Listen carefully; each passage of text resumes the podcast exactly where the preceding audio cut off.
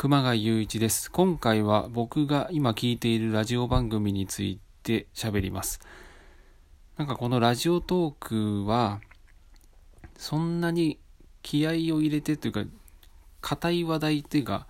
なんか一生懸命話すというか、熱を込めてというか、そういったなんかこう肩に力が入ったような場ではなく、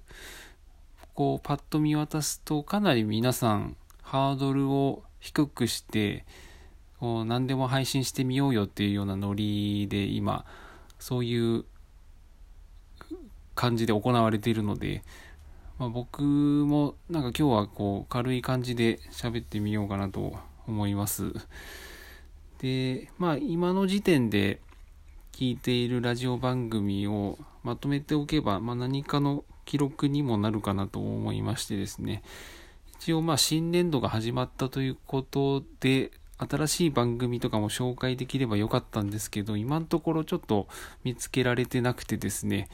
まあ、引き続き聞いているものが中心となりますが、大まかに分けて音楽番組と、それからニュース番組、まあ、報道番組っていうんですかね、それに分けていきたいなと思うんですが、まず音楽の方なんですけど、まあ今日聞いた順で言うと、インター FM の Daisy Holiday っていう細野さんが、なんか、インター FM の中で一番長寿番組なんでしたかね。こう、深夜にずっと続けているものを、まあ、タイムフリー機能ができてから、こう、すごく聞きやすくなったんですけども、昨日のなんかも、あの、毎月の細野さん一人でこう手作りするっていう番組で、こう、細野さんが、まあ、おそらく若い頃に聴いていた曲を、こう結構、編集も駆使して矢継ぎ早に紹介していくっていうスタイルだったんですけれども、まあ、大滝栄一さんのポップス伝でしたかね。そういう作り方も思い起こさせるようなものでやっぱり細野さんもご自身が多分自分が書けなきゃこう本当にそういった古い曲というかこう受け継がれてきたようなものをこう伝える人がいなくなっちゃうっていうそういう意識でやられてるのかなっていうふうに感じましたね。でそれから前も話したんですけどピーター・バラカンさんの番組は欠かさず聞いてまして、まあ、NHKFM のウィークエンドサンシャインとインター FM のバラカンビートですね。これはまあもちろん聞いていまして、それからバラカンさんで言うと、ライフスタイルミュージアムっていうインタビュー番組ですかね、毎週ゲストを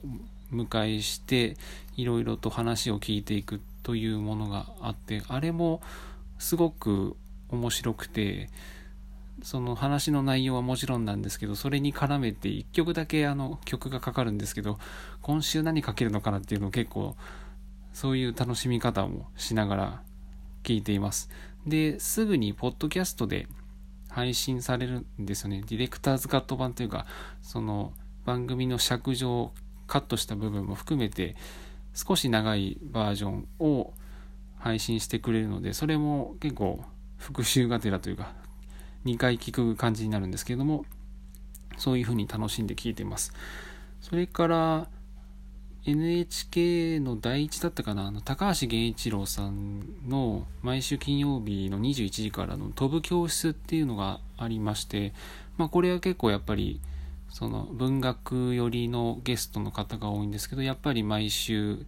異なるゲストをお呼びしてっていう後半と、まあ、前半はあの高橋さんが選んだ本の紹介を結構してくれてこれも本当すごく聞き応えがあって毎回あの番組始まってちょうど1年かな。最初の頃から最初の回から欠かさず聞いています。すごいこれおすすめですね。で次にその報道番組の方なんですけれどもあちょっとその前に音楽番組はそ実はそのぐらいしか聞いてなくてですねすごい少ないかと思うんですけどまああの結構もうそのスタイルがというか型が決まっていて一つのこうコミュニティがやっぱリスナーさんとの間で形成されている番組が多くてですねなかなか僕みたいなのが新しくこう新参者として入り入れないなっていうのが感じてましてどちらかっていうとその地方の FM でですね、まあ、僕と同じようにって言ったらおこがましいかもしれないんですけども、まあ、知り合いっていうか直接お会いしてっていうその音楽仲間の人たちではあるんですけれども鳥取県米子市でダラーズ FM っていうのがあるんですがそこで毎週最終に日曜日だから月1回ですね16時から放送している Anthology Radio っていう番組ともう一つ FM 上越ですね。で、毎週木曜日の21時から放送している Thursday Groove っていう番組があるんですけども、まあ、これはなんか僕は勝手にですね、音楽をこう、いい音楽を広める仲間というか同胞だと思って、今回どういう曲かけてんのかなっていうふうに、むしろなんかあの、メインのその商業放送っていう全国放送とかよりかは、こっちのなんかあの仲間の番組をどういうものを今回紹介してるのかなっていうふうに気にしてます。両方2つともその番組はインターネットで聞けます。全国から聞きますね。でその報道番組の方なんですけどもまずですねセッション22っていうのがあってその震災の直後ぐらいからなんかこう信頼できる情報を取りたいなっていう風になった時にその知り合いの人から教えてもらってそれからこう聞き始めたんですよね。なんかラジオをそういう聞き方したのがそれが結構初めてぐらいでそれまでは、まあ、学生の頃とかはあの CM とかも嫌なんで実は NHKFM の音楽番組とかしか聞いてなかったんですけども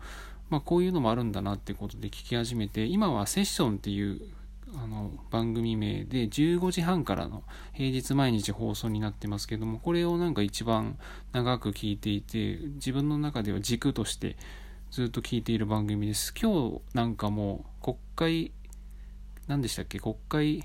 チンプレイコープレイっていうなんか定期的に企画しているそういう 特集でこれはこれであの国会の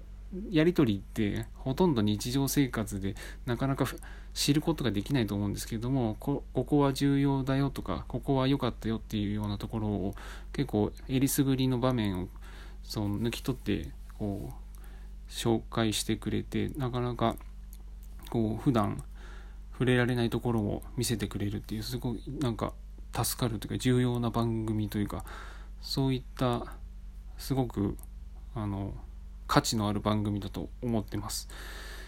で、あと、まあ、平日毎日っていうところで言うと、文化放送の大竹誠さんのゴールデンラジオやっぱ面白くて、まあ、これもですね、僕の聞き方、他にもしてる人いるかもしれないですけど、タイムフリー機能というか、ラジコのその追っかけ再生みたいな使い方をして、あのコーナーごとに聞いてますね。なんか例えばゴールデンラジオだったらオープニングトークと最初はなんか面白おかしい話をしてで途中でこうパッと切り替えてちょっと真面目な話しますみたいなコーナーがあるんですけれどもそことそれからまあゲストが来るメインのコーナーとで最後の方に毎週曜日ごとのレギュラーの方がいてそこのコーナーというようなそこだけ切り取って切り取ってっていうかそこだけ抽出してラジオクラウドで配信しているみたいですけどもまあそこをラジコを駆使して聞いているっていう感じです。なんかサビだけ聞いてる、美味しいとこだけ聞いてるっていうような、そういう感じで、聞かないと逆に時間がなくなってしまうんで、そういう風に触れてます。で、まあ終わってしまった番組は、まあ一つだけ触れるとしたら、ジャム・ザ・ワールドっていうのがやっていて3月で終了したんですけれども、まあこれも本当に特にあの曜日ごとのなんかスーパーバイザーって言ってたかな。その人のコーナーはあの呼ぶゲストも本当に面白くて興味深くて幅が広かったんで毎回必ず聞いてましたね。これはですねスピナーっていう音声配信の方でなんか僕はポッドキャストで聞いてるんですけど続けてくれるみたいなんでそれは聞いていこうかなと思ってます。特に僕は青木治さんがすごい頼もしいなと思っていてなんかうん、それもまた別でお話ししましょう。で、ポッドキャストについてもまた別でお話しできればなと思ってまして、結構ラジオと今境目がなくなってきてるぐらいだなっていう結構面白い番組があるので、それはそれでまた話す機会があればなと思います。で、ラジオの話をもう少しだけ続けると、えー、玉結びなんですけれども、これはですね、月曜日の小田島隆さんのコラムと、火曜日の町山智博さんの映画のコーナーですね、主に。その2つだけ聞いてる感じですね。全然嫌いじゃないんですけれども、なんかやっぱり聞く時間取れないっていう、ただそれだけの理由で、そのコーナーのみ欠かさず聞いてます。それから曜日によってですね、文化放送先取りっていうニュース番組を聞いてて、火曜日、水曜日、金曜日かなを僕は聞くようにしてます。コメンテーターがあの好きなので、曜日を選んで聞いてます。それから、明日のカレッジっていうのが金曜日が武田砂鉄さんなんで、それは、あの、例によってまあコーナーごとに聞いてまして、まあ、さんの時も、あの、ゲストが面白そうだなっていうのは、まあ、たまに聞いたりします。で、最後は、これはなんか芸人枠なんですけども、そこで今唯一聞いてるのが東京ポッド許可局っていうのがありまして、これはですね、まあ3人のおじさん芸人っていう風に自分たちで言ってるんですけども、まあ本当にね、力が抜けてて、いい湯加減な番組で、結構本当に僕も中年って言える年齢になってから、なんかそのゆるゆる感が気持ちよくて聞くようになって、まあその大したものでもないんですけども、かなり息抜きになるなっていうほっとする番組でもあるんですけど、たまにですね、例えばなんか SNS ってこう、実はこういうことだよね、みたいな、新しい見方っていうのを提示してて、結構ハッとさせられる部分もあって、なかなか捨てがたいなというふうに感じてます。というところで、皆さんもなんかおすすめのラジオ番組があれば、ぜひ教えてほしいなっていうところで、一応、こんな感じでまとめてみました。聞いていただいてありがとうございます。熊谷雄一でした。ではまた。